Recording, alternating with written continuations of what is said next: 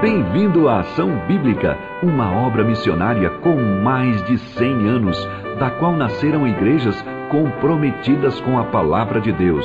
Essa mesma palavra nos diz: Feliz o homem que me dá ouvidos.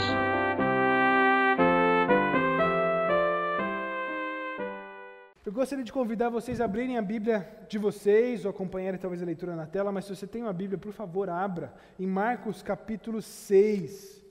Nós estamos nessa saga aí de conhecer o nosso Jesus através do Evangelho de Marcos. Esse livro que narra a história de Jesus de uma forma um tanto rápida, abrupta, mas ao mesmo tempo profunda e, e especial. Eu quero que vocês acompanhem comigo essa leitura. Leiam, eu vou ler na minha Bíblia, você pode ler na tela, você pode acompanhar, é, quem está na sua casa, acompanhe de casa, você que está na sua Bíblia, acompanhe na sua Bíblia, tá ok? Faça os seus grifos, anote ela, vale muito a pena usar a Bíblia de papel. É, não que eu seja contra o, o digital, inclusive, bom lembrar, tudo o que eu vou falar hoje está anotado aqui no digital, então eu, eu uso, faço uso bastante disso, mas eu gostaria de convidar vocês a acompanharem a leitura na sua própria Bíblia.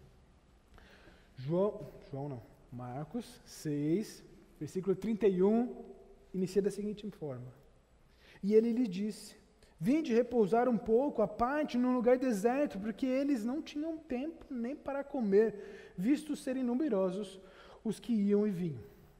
Então foram sós no barco para um lugar solitário. Muitos, porém, os viram partir e, reconhecendo-os, correram para lá a pé de todas as cidades e chegaram antes deles. Ao desembarcar, viu Jesus uma grande multidão e compadeceu-se deles, porque eram como ovelhas que não têm pastor, e passou a ensinar-lhe muitas coisas. E declinando a tarde, vieram os discípulos a Jesus e disseram, e lhe disseram: É deserto, é deserto esse lugar e já avançada a hora despede-os para que, passando pelos campos ao redor e pelas aldeias, comprem para si o que comer. Porém, ele lhes respondeu: Dá-lhes vós mesmos de comer. Deram-lhe, disseram-lhe: Iremos comprar duzentos denários de pão para eles, para lhes dar de comer. E ele lhes disse: Quantos pães tendes? Ide ver. E sabendo eles responderam: Cinco pães e dois peixes. Então Jesus lhes ordenou que todos se assentassem em grupos sobre a relva verde. E, fiz, e o fizeram reparti, repartindo-se em grupos de cem em cem, de cinquenta em cinquenta. Tomando ele os cinco pães e dois peixes, erguendo os olhos ao céu, os abençoou, e partindo os pães, deu-os aos discípulos para que os distribuísse. E por todos repartiu também os dois peixes. Todos comeram e se fartaram, e ainda recolheram doze cestos cheios de pedaços de pão e de peixe. Os que comeram dos pães eram cinco mil homens. Versículo 45. Logo a, sair, a seguir, compeliu Jesus os seus discípulos a embarcar e passar adiante para o outro lado, a Betsaida, enquanto ele despedia a multidão. E tendo-os despedido, subiu ao monte a orar, para orar. Ao cair da tarde estava o barco no meio do mar e ele sozinho em terra. E vendo-os em dificuldade a remar, porque o vento lhes era contrário, por volta da quarta vigília da noite, veio ter com eles andando por sobre o mar e queria tom tomar-lhes a dianteira. Eles, porém, vendo-o andar sobre o mar, pensaram: trata-se de um fantasma e gritaram, pois todos ficaram aterrados à vista dele. Mas logo lhes falou e disse: Tende bom ânimo, sou eu, não temais. E subiu para o barco para estar com eles. E o vento cessou, ficaram entre si atônitos, porque não haviam compreendido o milagre dos pães, antes o seu coração estava endurecido. Estando já na outra banda, chegaram à terra em Genezaré, onde aportaram.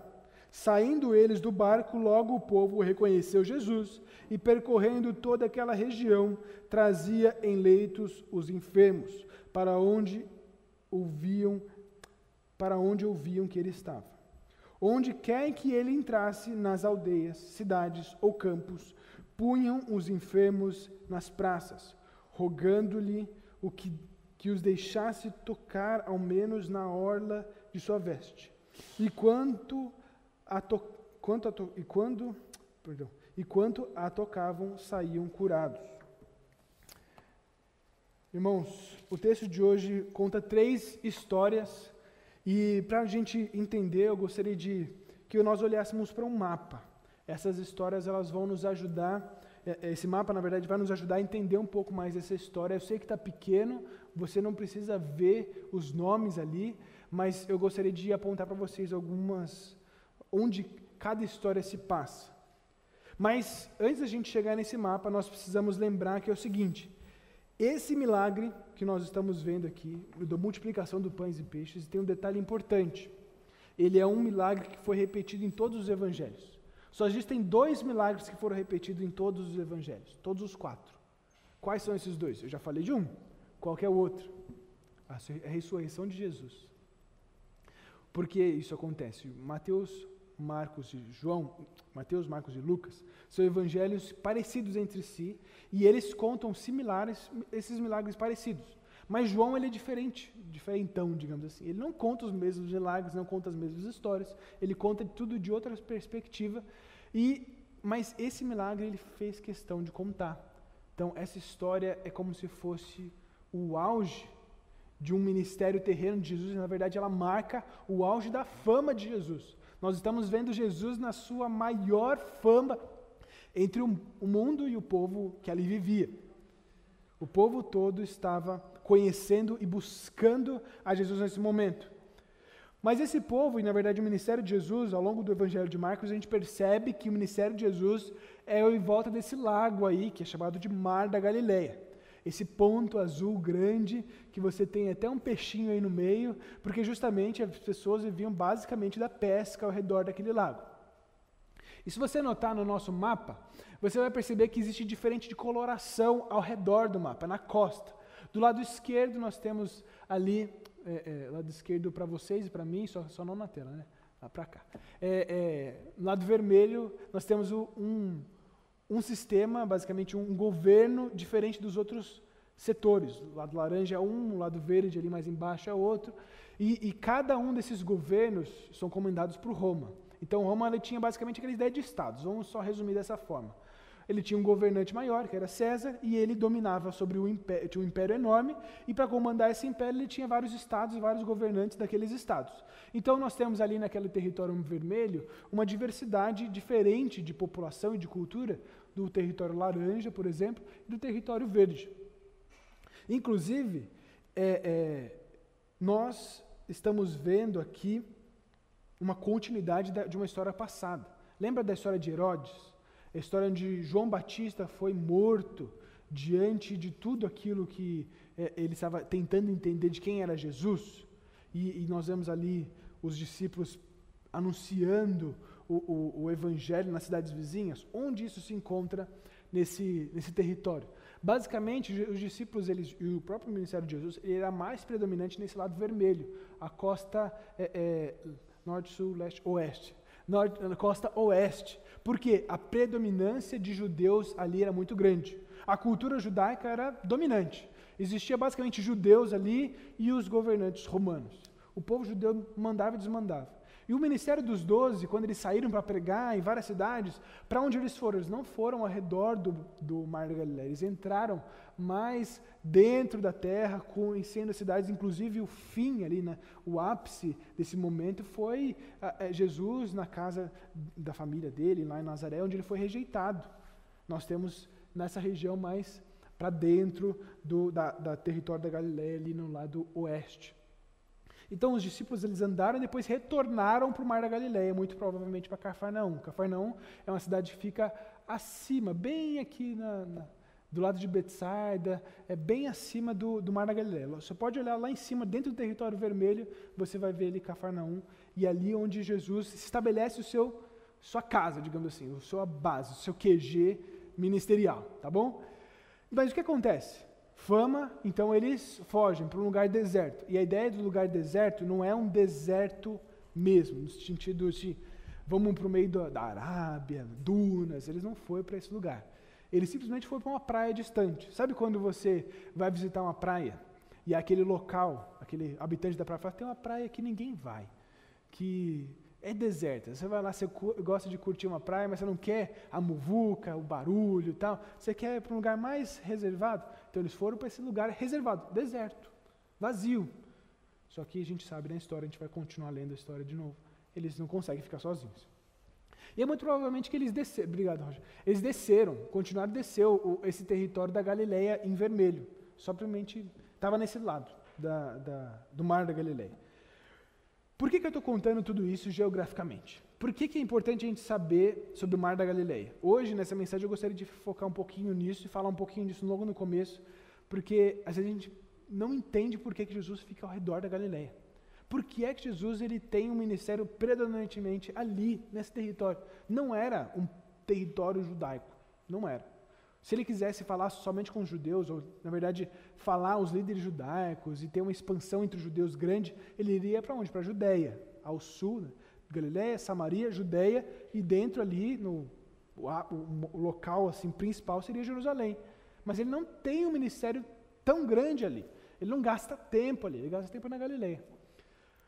Ao meu ver, e, e eu gostaria de resumir dessa forma, porque ele está criando um laboratório missionário para os seus discípulos. Por que isso, Lucas? Por que você está falando dessa forma? Bom, os discípulos, depois que Jesus morre, para onde eles vão? Até os confins da terra. Essa é a mensagem deles, vão para longe. Como é que um bando de pescador tem a capacidade de saber o que fazer quando chegar numa cidade que eles não conhecem ninguém, não sabem a cultura daquele lugar. Eles precisavam ser treinados para isso. É, é, e com todo respeito, eu disse um bando de pescadores, são os discípulos de Jesus. Mas eles eram simples, homens simples, eles não tinham viajado o mundo todo. Como isso acontece? Muito bem, Jesus escolhe os discípulos com base nesse território também. Nós temos provavelmente somente Judas, que veio da Judéia, provavelmente. Ele escolhe essas pessoas justamente porque eles estão acostumados com mudança. Existe um ponto geográfico que eu não consigo passar aqui para vocês, porque não dá tempo, mas se a gente olhar para uma foto da Galileia, você vai ver que você está geralmente num monte, numa montanha, e ali você vai ver o mar da Galileia e vai ter um horizonte vasto para ver. Tem montanhas lá na frente, é, é normal naquela região, mas um horizonte maior e grande se você comparar com o horizonte de Jerusalém, por exemplo, é montanha em cima de montanha. O que, que isso causa na mente das pessoas que moram ali? As pessoas que moram num lugar que é fechado, elas não veem mudanças acontecendo, ideias diferentes chegando. Um ambiente onde o horizonte é largo, eles conseguem ver que o mundo é grande, que o horizonte é largo, onde eles podem andar por muito mais lugares. Ao mesmo tempo, a Galiléia era conhecida por ser uma rota comercial muito grande. Ou seja, muita gente entrando e saindo, de várias culturas diferentes. Então Jesus, mesmo estando num território judaico, ali no lado vermelho, já vou falar dos outros, mas do lado vermelho, ele tinha contato com de tudo. Era romano, era bárbaro, e que bárbaro eu falo todos os outros povos, tá? É, gregos, enfim, tudo estava ali passando na Galileia. Se estava tudo passando em termos de comércio, estava tudo falando também em termos de fofoca, novidades, notícias. As pessoas estavam conhecendo e vendo as notícias do mundo todo. E onde que elas estavam? Na Galileia. Quer dizer que Jerusalém, então, não, não sabia disso? Não poderia saber, mas era difícil. Todo mundo não ficava sabendo. Somente, às vezes, a liderança sabia. Mas ali tinha uma rota comercial grande, diversos povos. E essas, essas, esses povos, eles estavam bem divididos nessas viagens de barco. Se você, como eu falei, nós temos diversos estados, né, territórios governados por diferentes culturas. O lado vermelho, como eu disse, é um lado mais judeu.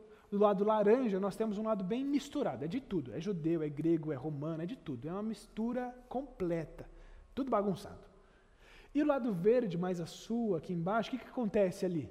Nós temos ali um povo que é predominantemente abraçou a cultura romana e falou: nós somos romanos agora. Mesmo que eu tenha vindo de outro povo, não, não, é Roma. Eles abraçaram completamente. Então, a uma viagem de barco, Jesus poderia fazer um, um, uma viagem missionária, uma mini viagem missionária com cada discípulo. E por que eu estou contando isso hoje? Por que eu escolhi essa mensagem para falar de tudo isso? Nós temos hoje Jesus saindo de Cafarnaum para Betsaida, que é o outro estado, digamos assim, outra cultura, e depois ele vai para Genezaré, que é um lado mais ali embaixo, outro estado, outra cultura. Jesus, ele na verdade está apontando e mandando para os discípulos antes, nos textos anteriores. Vão, preguem o evangelho, de dois em dois, vamos lá, prega, prega, prega. E agora ele fala o seguinte: vem comigo, vamos descansar, mas não vamos deixar o ministério para trás. Vamos andar de, em cada país diferente, em cada cultura diferente. Vamos conhecer pessoas diferentes e anunciar o evangelho. É isso que Jesus está fazendo. Esse é o laboratório missionário que Jesus causa. Só nessas três esse triângulo, né, de Cafarnaum para Betsaida, Betsaida de Nazaré, Jesus ele conhece três culturas e três locais diferentes. Essa é, facilidade, inclusive, porque todo mundo conhecia os judeus, também é um dos motivos pelos quais Jesus estava na Galileia. Então vamos é, é, observar aí no nosso texto e entender como que essas histórias estão conectadas entre si. Além do aspecto geográfico, além desses pontos de conexão, existe um, uma pergunta que está por detrás de tudo, e na verdade de trás de alguns capítulos anteriores. A pergunta é: quem é Jesus? Na penúltima mensagem, nós falamos sobre o milagre, que inclusive parece que se repete aqui. Os discípulos no meio do mar, a tempestade vem, Jesus está dormindo, Jesus fala: acalma, a tempestade acalma e os discípulos perguntam: quem é este? E a, a série, essa pergunta meio que se ecoa ao longo do texto todo. E depois ela se repete lá na frente, na boca de quem? Na boca de Herodes. Quem é Jesus? E ela continua. Ela continua. As pessoas querem entender e, na verdade, Marcos está querendo dizer para nós: quem é esse Jesus? Ao longo do texto, nós vamos falar agora dessa primeira, eh, desse primeiro milagre. Falamos agora dessa multiplicação dos pães e peixes. Jesus, então, ele alimenta, ele traz alimento para 5 mil homens. E aqui, por hábito, é contado somente os homens, mas é em torno de 25 mil pessoas, entre mulheres e crianças e homens. 25 mil pessoas Jesus está alimentando ali. É muita, muita gente que está seguindo Jesus. Por que isso acontece? Porque ele está, lembre, no lado oeste do Mar da Galileia, onde tem muito judeu, onde todos estão na expectativa do Messias esperando um rei, o Salvador, que iria, possibilitaria eles se libertarem do cativeiro do Império Romano. Eles estavam nessa ânsia. Uma dessas das evidências dessa ânsia, nessa vontade, está justamente nessa expressão que Jesus usa, que eu gostaria de ler com vocês, versículo 34. Marcos 6, versículo 34, diz o seguinte: Acompanhe na sua Bíblia. Ao desembarcar, Jesus viu uma grande multidão e compadeceu-se deles, porque eram como ovelhas que não têm pastor. Quando Jesus usa essa expressão, ele não está usando de qualquer expressão sendo colocada. Nós temos uma referência ela em 1 Reis 22, 17. 1 Reis 22, 17, eu não vou ler o texto aqui agora, mas se você quiser anotar aí, estudar depois, é a história de um rei de Israel e esse rei, ele, ele passa por uma situação onde ele vê o povo sem um rei, clamando por líderes. E ele usa essa expressão. Estes são como ovelhas que não têm pastor, um povo que não tem um rei. O povo, então, estava correndo atrás de Jesus, enfrentando percursos longos de cinco a, de 5 a 10 quilômetros atrás de Jesus, andando, porque eles imaginavam que Jesus viria como um rei naquele momento. Ele é o nosso rei, mas não era o momento ainda para aquela revelação. Outro texto que nos ajuda é o próprio João, o Evangelho de João, ele conta esse milagre e ele diz o seguinte no versículo 14 e 15 do capítulo 6, João 6, 14 e 15. Diz o seguinte: Vendo, pois, os homens o sinal que Jesus fizera, ou seja, a multiplicação dos pães e peixes, este é, disseram: Este é verdadeiramente o profeta que deveria vir ao mundo. Sabendo, pois, Jesus que estavam para vir com o intuito de arrebatá-lo para proclamarem rei, retirou-se novamente. Ou seja, Jesus estava vendo que aquela, aquela multidão queria proclamar ele como rei. Era a mesma multidão do, do texto de Marcos. Esse povo estava atrás de Jesus pelos motivos não tão corretos para aquele momento. Nós vemos a multidão, parece que é um personagem na nossa história. E ela está o tempo todo buscando o quê? Curas, milagres, sinais paliativos. Sinais assim, palpáveis desse reinado de Jesus. E olha para Jesus como um, um, rei daquele momento, libertando eles do, da, de Roma. E trazendo e restaurando, cumprindo todas as profecias que podiam ser cumpridas. Dando voz, inclusive, àquele clamor que os próprios zelotes, que era um grupo na época, é, uma Farc, digamos assim, um, um grupo que estava querendo trazer revolução contra Roma. Nós, então, olhando para esse texto, nós precisamos ver que a própria multidão estava um pouco confusa sobre quem é Jesus. E muitas das vezes nós nos esquecemos sobre quem é Jesus na nossa vida. E eu gostaria de trazer essa primeira reflexão para nós hoje. Não se esqueça quem é Jesus. Jesus não é um amuleto da sorte. Jesus não é aquela pessoa que você procura em última instância, em último momento. Não é na hora do aperto, vou para Jesus. Não é a pessoa que vai resolver seu problema financeiro, não é a pessoa que vai resolver seu problema familiar, seu problema de relacionamento. Jesus, ele pode fazer isso? Pode. Mas ele não veio para isso. Ele veio para te salvar do império das trevas. Ele veio para morrer por você. E só nisso, todas as coisas já são resolvidas. Só na morte e ressurreição de Jesus, como nós celebramos na Páscoa recentemente, nós temos resolução para todas as outras coisas. Isso significa que não teremos tempestades? Não, na verdade nós teremos muitas. É, é, como nós vamos ver que os discípulos passaram por uma agora. Mas é nessa verdade que a gente se apega na verdade, que Jesus é o nosso resgatador, restaurador. Essa multidão não deixava nem Jesus descansar, nem os discípulos. Vamos, vamos para um lugar deserto, vamos descansar, né? Eles estavam ali sedentos para poder só acalmar um pouco. Imagina andar de cidade em cidade, pregando, falando e ninguém te escutando, ou até mesmo escutando, mas só buscando os milagres e tal. E eles precisavam parar um pouco, estabelecer, sentar um pouquinho, vamos descansar um pouco. Mas Jesus ele fala assim, ele abre mão do descanso dele para ver essas pessoas. Agora, eu gostaria de fazer um, um, paralelo dessa multiplicação, a gente compreender um pouquinho do que está acontecendo aqui.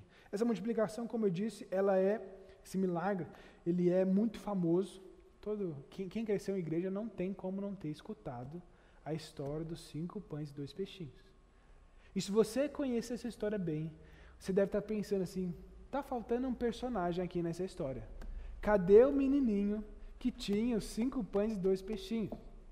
E se você leu mais para frente, lembra da história de Jesus andando sobre as águas? Cadê Pedro andando sobre as águas também Marcos? Por que, que ele não conta a história dessas pessoas também? Marcos não quer falar sobre as pessoas. Marcos quer falar sobre Jesus.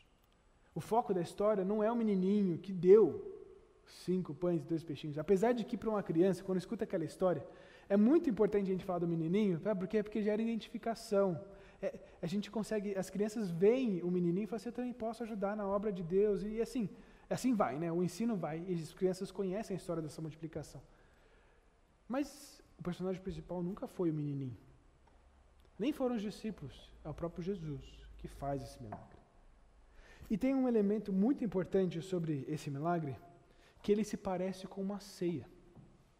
Já perceberam que ao longo do texto, versículo 39, ele pede então para os discípulos reunirem os, os, o povo, né, a multidão toda em grupos. Em seguida, ele, versículo 41 diz o seguinte: Tomando ele os cinco pães e dois peixes, erguendo os olhos para o céu, os abençoou, partiu os pães e deu aos discípulos. Essa mesma fórmula só acontece, sabe quando? Na ceia. Ele parte o pão, na última ceia, ele parte o pão e os abençoa e dá para os seus discípulos. Essa expressão só acontece lá na frente, de novo, remetendo à ceia. O que mostra para mim que essa história aqui ela quer fazer um paralelo com uma ceia, mas não só a ceia judaica, naquele momento, dos próprios discípulos, não só para ensinar a eles o que estava acontecendo, mas para que nós hoje leiamos esse texto e lembremos do banquete que teremos com Jesus no céu, onde não vai ter fome, onde vai ter tudo que a gente precisa. Nós seremos fartos, plenamente fartos em Jesus, a mesa ao lado dele. Essa essa multiplicação aponta lá para frente. Mas ao mesmo tempo faz um paralelo com uma história que os discípulos estavam na mente. Se você lembrar, os, talvez na, sua, na mesma página da sua Bíblia tem a história da morte de João Batista. E se você bater o olho, você vai ver que quem mata João Batista, na verdade, é Herodes ali, um, no meio de uma festa. E nessa festa tinha um grande banquete. O banquete dos governantes do mundo não se compara com o banquete de Jesus. O banquete do governante do, do, do mundo da época, no caso de Herodes, só trouxe morte. O banquete de Jesus traz o quê? Vida.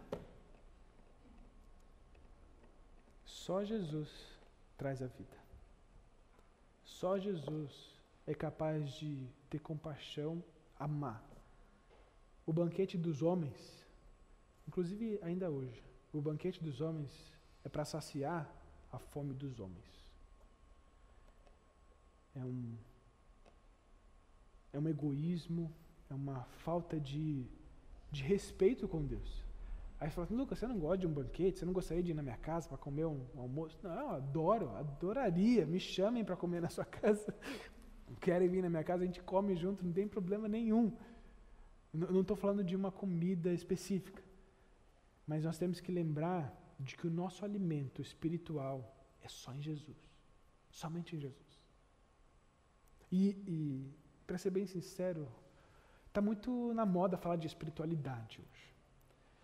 Qualquer canto você olha, famoso, até não famoso, pessoas de modo geral, elas estão dialogando bastante com espiritualidade, mas se fartando de lugares errados, buscando e comendo de um alimento podre. Somente em Jesus nós temos aquilo que Ele mesmo se chama, Ele é o pão da vida. Somente em Jesus nós temos essa fartura, sobra. E para mim, quando sobra, e sobra doze cestos, tem um porquê disso tudo. A pergunta dos discípulos ecoa ali: né? o que, que eu vou fazer, Jesus? Como é que a gente vai dar de comer para todo mundo? Não só dá, sobra e sobra doze. Um para cada discípulo, para eles aprenderem: ó, eu dou. E sobrou o suficiente para vocês comerem ainda mais. Jesus, Ele é aquilo que dá vida. Somente Ele dá vida. Somente Ele abre mão de tudo para estar com as pessoas, não importa o que aconteça. E outra reflexão, na verdade, a última desse ponto. Irmãos, bebam como Jesus. Tomem muito cuidado com aquilo que vocês têm alimentado o seu coração dia a dia. E aqui não estou fazendo um paralelo entre cristianismo e outras dadas religiões, espiritualidades, mas tudo. Seja aquilo que você consome em mídias, TikTok, Instagram, seja aquilo que você consome leitura, livros, filmes, tudo isso nos alimenta de alguma forma. Julgue tudo isso que você está se alimentando. Isso é bom? É agradável diante de Deus? Isso vai me trazer vida? Não estou dizendo que você não possa, de vez em quando, assistir um filme de comédia. Né? Não é isso. Mas a sua dieta tem mais de Jesus ou mais das outras coisas? E é fácil a gente se perder nesse negócio aqui. Eu falo por experiência própria. A gente de repente está rolando ali, ó, vendo os videozinhos de dois minutos, um minuto. Passou uma hora. Não é? Gente, toma cuidado. Mas a gente não faz isso com a Bíblia, né? Vou ler, nossa, passou uma hora lendo a Bíblia. Na verdade, a gente conta os minutos para poder, talvez, acabar o capítulo que a gente está lendo na semana. É, gente, tomem cuidado com essa postura, com esse, essa falta de desejo com a palavra. Não vai vir naturalmente, tá bom? Ah, nossa, mas eu não tenho desejo. Não, não vai vir naturalmente, eu já te adianto. Se force a criação de hábito. Se alimente de Jesus. Busque nele salvação e solução. Aquelas pessoas não estavam buscando da forma correta, mas Jesus deu assim mesmo. Ele está disposto, está aberto para nos dar a vida. Então, outro, outro elemento que eu acabei esquecendo de fazer um paralelo com essa multiplicação mas eu acho que é importante a gente reforçar aqui, principalmente porque eles estavam ali no território judaico, e isso trouxe à mente, talvez, dos próprios discípulos e de alguns daquele povo. Porque onde na história nós temos uma grande é, é, é alimentação de um grande povo?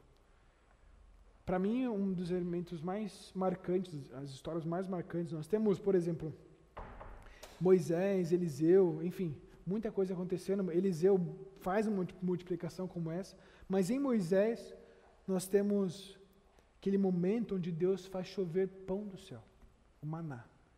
E ao longo dos 40 anos do deserto, Deus provê alimento diário para aquelas pessoas.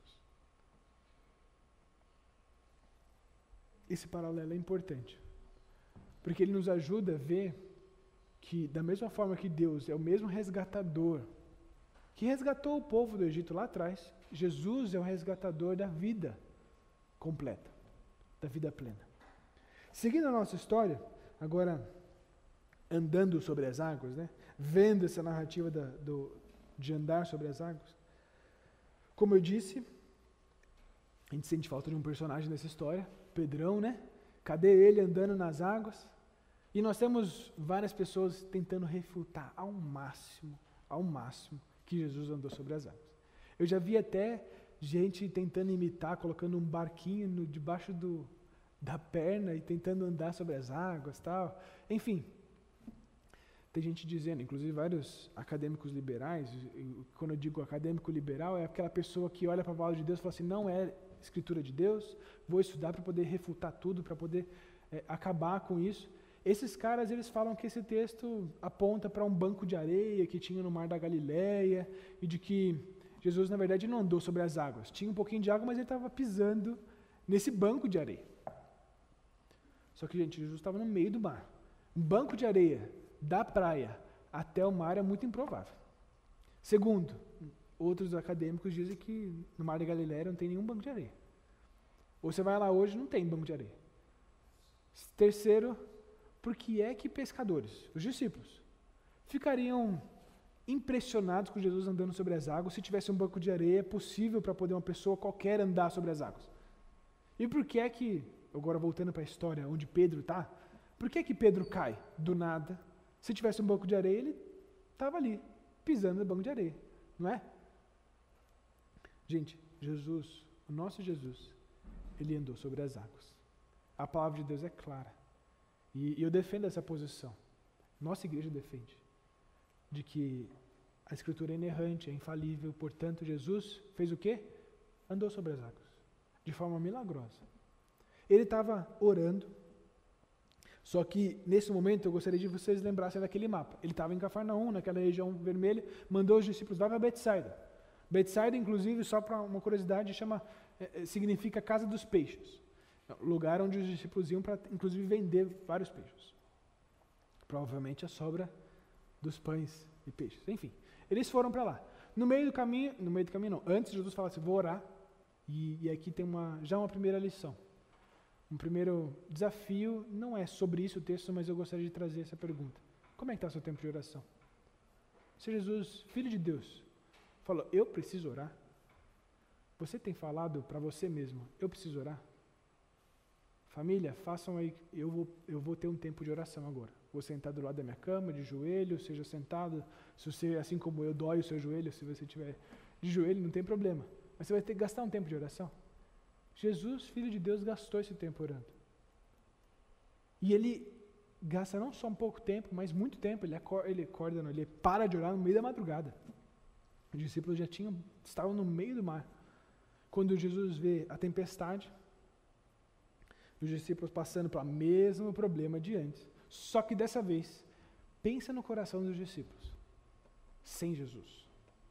Antes, Jesus estava dormindo, mas ele estava no barco. Dessa vez Jesus nem no barco estava. No meio de uma tempestade. E aqui eu queria voltar para aquela reflexão que eu falei atrás. Lembra que eu falei que nós vamos ter tempestades aí fora? Mesmo tendo Jesus, mesmo sendo discípulo de Jesus, nós teremos muitas tempestades. E por vezes você vai olhar para o lado e vai achar que Jesus não está do seu lado. Mas ele vem ao seu encontro. Ele vem ao nosso encontro. Ele vem junto de nós para restaurar, para nos trazer conforto, consolo. Nós, olhando para esse medo dos discípulos, ventos fortes, uma travessia noturna, a reação então de temor dos discípulos, e agora o que está acontecendo?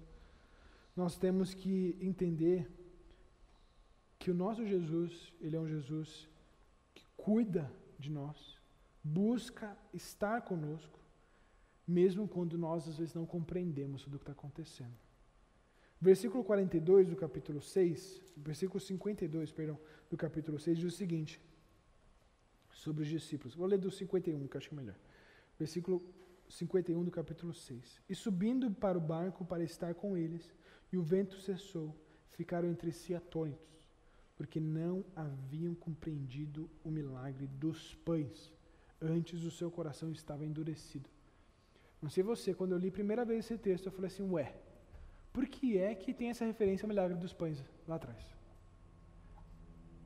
Parece que, para mim, já tinha encerrado essa história. Para mim já estava fechado, agora nós estamos no milagre de Jesus andar sobre as águas. Por que é que ele volta? Eles não estavam compreendendo nenhum dos pães. Os discípulos eles estavam no processo de aprendizado. Eles estavam compreendendo ainda quem era Jesus. Lembra daquela pergunta? Quem é este? Eles estavam se fazendo e trazendo respostas.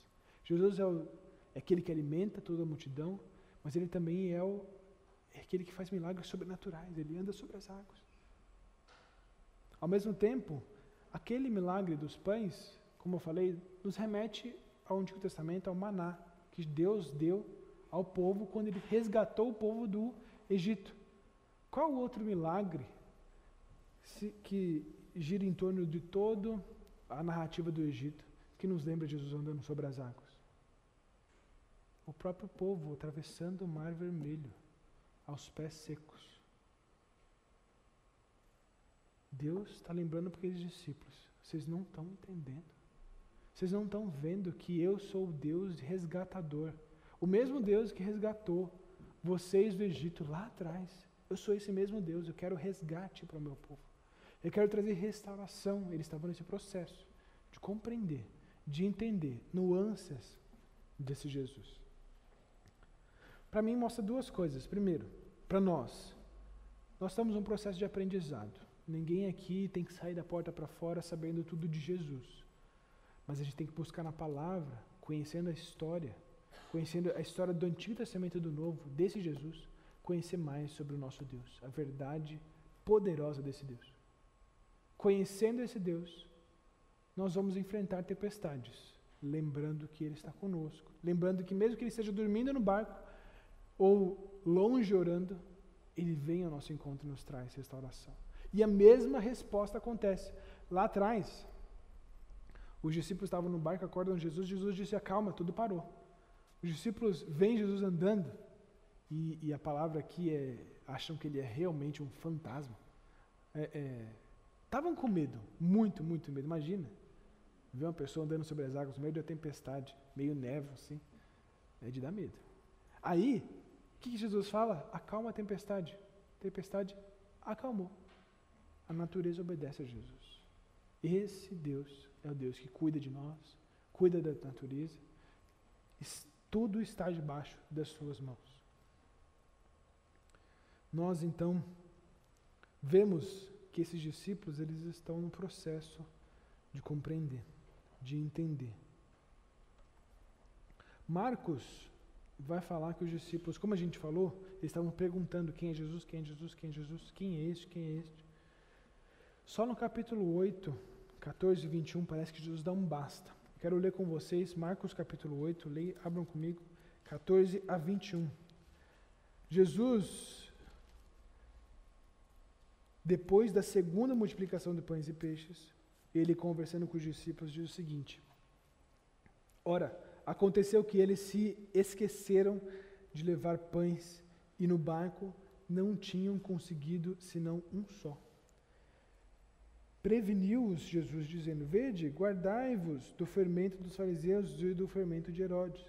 E eles discor discorriam entre si: É que não temos pão. Jesus, percebendo, lhes perguntou: Por que discorreis sobre o não terdes pão? E ainda não considerastes nem compreendestes, tendes o coração endurecido? Tendo olhos não vedes, tendo ouvidos não ouvis, não vos lembrais de quando parti cinco pães para cinco mil homens, quantos cestos, quantos cestos cheios de pedaços recolhestes? Disseram eles doze. E de quando parti os sete pães para quatro mil, quantos cestos cheios de pedaços recolhestes? Responderam sete. E ao que lhes disse Jesus, não compreendeis ainda? Eles estavam com medo ainda de passar fome ao lado de Jesus. Os discípulos não estavam entendendo quem é esse Jesus. Vocês não viram multiplicar para cinco mil? O que, que é fazer um pão para doze? Diante de um milagre que eu fiz duas vezes. Uma vez para cinco mil homens, outra vez para quatro mil homens. O coração dos discípulos, inclusive o nosso, por vezes, às vezes se enche de incredulidade. Mas não deixa isso tomar conta. Faz como Jesus está ensinando para os discípulos fazerem. Sabe o que? Lembra. Lembra da salvação que você tem em Jesus. Lembra das verdades da palavra de Deus. Lembra das histórias que Jesus contou, as parábolas. Lembre das histórias do Antigo Testamento, que Deus provê restauração para o seu povo constantemente. Não se esqueça disso. Não se esqueça. nós então estamos vendo um Deus resgatador que vai ao encontro dos seus discípulos. E por último, nós temos essa terceira história, basicamente, é, é um, uma narrativa que conta ali meio que um relatório de como é que foi Jesus em Genezaré e de novo, mais uma viagem de barco, agora indo para um outro território, agora indo para um território completamente inimigo.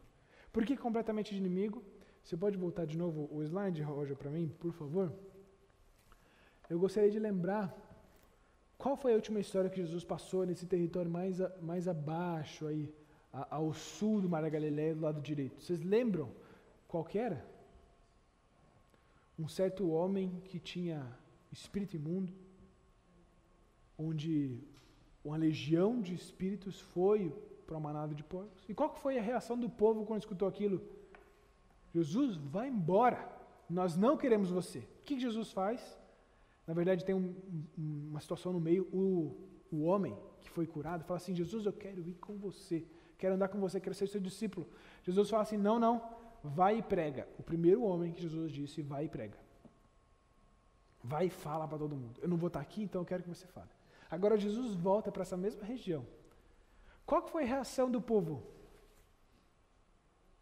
Recebeu Jesus, acolheu, querendo saber mais de Jesus. O que mostra para mim que esse trabalho missionário desse homem foi muito bem feito. Não foi? Ele saiu contando para todo mundo. E quando Jesus chegou ali, a notícia tinha chegado já antes. Eles estavam ansiosos para conhecer esse Jesus que trouxe a cura para aquele homem. Ao mesmo tempo, nós vemos que o ministério de Jesus está sempre rodeado dessa cura. As pessoas estão buscando isso, a gente não sabe ao certo se o coração dessas pessoas estavam realmente é, cheios do reino, cheios de arrependimento. Na verdade, é muito provável que elas só queriam a cura. Um exemplo, ah, igual aquele homem endemoniado teve a sua cura, eu quero também a minha cura. A gente não sabe o coração dessas pessoas, mas a gente só sabe de que esse Jesus tem poder para fazer essa cura. Ele, como nós cantamos, ele é autoridade, ele é o poder que traz restauração para a vida de todos. Judeu, romano, todos. Os discípulos então estavam agora andando com Jesus num território, entre aspas, inimigo. Um território que já havia expulsado Jesus. Agora ele chegou a Genezaré e foi bem recebido. Os enfermos se ajuntavam ao redor dele, e, e como era costume na época, uma, havia uma expectativa não só da mulher sinofenícia, quando. É, é, é, perdão, mulher sinofenícia não, mulher com, com, com hemorragia, que encostou nas, nas vestes de Jesus, foi curada. Muitas pessoas também queriam isso. Queriam cura, qualquer cura. Nessa simplicidade. Nós temos que olhar hoje para a nossa vida, sabendo que tem muita gente aí fora que está sedenta de uma resolução para um problema talvez muito específico da vida deles. E que o Evangelho, Jesus Cristo, vai resolver de fato tudo isso. Vai trazer consolo, vai trazer amparo, vai trazer ajuda. Mas antes dele escutar esse Evangelho, às vezes o problema daquela pessoa é que ela tem fome. E como é que a gente chega àquela pessoa pregando o Evangelho? Falando e dando um prato de comida. Jesus ele fez isso quando ele trouxe a cura. Essas pessoas precisavam de cura de enfermidade, mas escutavam, precisavam escutar da verdade. Então ele trouxe a cura falando da verdade. Jesus nunca abandona a pregação do Evangelho. Nunca abandonou. Ele faz as curas para chamar a atenção para a pregação, para que ele tenha a voz. E aqui eu só queria trazer um, um, exemplo, eu sempre cito essa missão aqui em São Paulo, missão Sena, que trabalha entre, entre é, viciados de, de, droga, prostitutas ali no centro de São Paulo. Eles têm terça-feira, terça ou quarta-feira, dia ele, onde eles abrem as portas e tem uma comida, tomam um banho, todo mundo vai lá. Só que ninguém sai até depois do almoço ter o culto. Tá, é acertado, tá combinado. Você come, mas tem que ter o culto. Enquanto a galera está comendo, está rolando um louvor, está escutando a mensagem, está tendo apelo, está tendo é, é, oportunidade da pessoa escutar do Evangelho. Tem pessoas ali esperando que alguém se prontifique para poder ajudar essa pessoa, inclusive encaminhar para casa de recuperação e outros mais passos que a pessoa pode trazer para sair desse mundo das drogas. Eu acho que o, reino ele precisa ser realizado dessa forma. É claro que o principal é pregar. Se você não tem tempo, se você não tem condições, prega. Vê uma pessoa, está precisando, pregue. Se você não tem dinheiro, mas prega. Às vezes é deixar um folheto, às vezes. Segundo, você tem tempo, tem disponibilidade, se planejou para isso também, faça. Dê um pouco a mais. Ajude aquela pessoa. Gaste tempo com ela. Converse. Essa pessoa só precisa de uma atenção, de uma compaixão como aquela prontidão que estava sedenta por Jesus, Jesus sentou e conversou com elas. E depois deu de comer. Nós precisamos também desse padrão ministerial. De, não importa quem seja, estar aberto para trazer restauração, trazer, é, de certa forma, uma cura espiritual. Ser ferramentas de Deus na vida dessas pessoas. Compartilhando desse amor. Eu gostaria de trazer esse desafio para nós essa manhã. Nessa viagem que os discípulos fizeram com Jesus, nesses três pontos, locais diferentes, situações diferentes, milagres completamente distintos, mas todos eles apontando para um único resgatador, Jesus. Para um único ministério, atender aqueles que estão ao nosso redor e compartilhar da verdade eterna do reino de Deus. Esse é o nosso papel. É falar de Jesus para aqueles que estão ao nosso redor, trazendo compaixão e amor para aqueles que precisam. Amém? Querido Deus, nós queremos te louvar e agradecer. Queremos, Deus, obrigado pela tua palavra que nos ensina. Nos move agora em direção a viver esse Jesus que traz consolo, conforto, ajuda. Deus, nos move em direção a um Jesus, a uma vida ministerial no nosso trabalho, na nossa vizinhança, com nossos amigos e familiares. Acompanhe, Deus, cada um de nós ao sair dessa porta, para que sejamos dia a dia mais, mais conhecedores do Senhor. Como discípulos, no processo de crescimento espiritual, nós também queremos conhecer ao Senhor plenamente, dia a dia, conhecendo mais das Suas maravilhas dos seus grandes feitos na nossa vida, na vida da, da nossa história. Nos ajude na leitura bíblica, no tempo de oração, devocional. Tudo isso nos, nos serve como alicerce para que nós caminhemos uma vida diante dessa missão que temos. Nos ajude a não termos dificuldade por determinada pessoa ser diferente. Nos ajude, Pai, a demonstrar compaixão, amor e carinho. Demonstrar a tua verdade, primeiramente, o Evangelho que nos salva. E que isso nos conforte, nos lembrando que o Senhor é o Senhor que, no meio da tempestade, nos resgata. Em nome de Jesus. Amém.